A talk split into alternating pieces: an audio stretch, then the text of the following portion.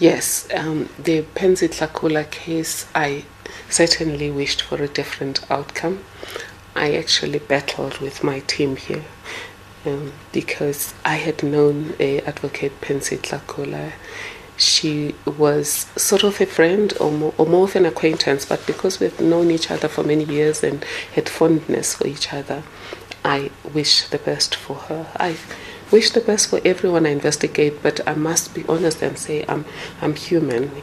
If I know you before, like the president, I'd known him before, I wish for a good outcome for you so that I don't have to feel uncomfortable next time we have to shake hands. But we sat there with this team, debated, they even brought back the the, um, the, the source materials. we, we had used a forensic expert from, I think, PwC. They had to bring that person. We sat here. We couldn't uh, arrive at a different decision.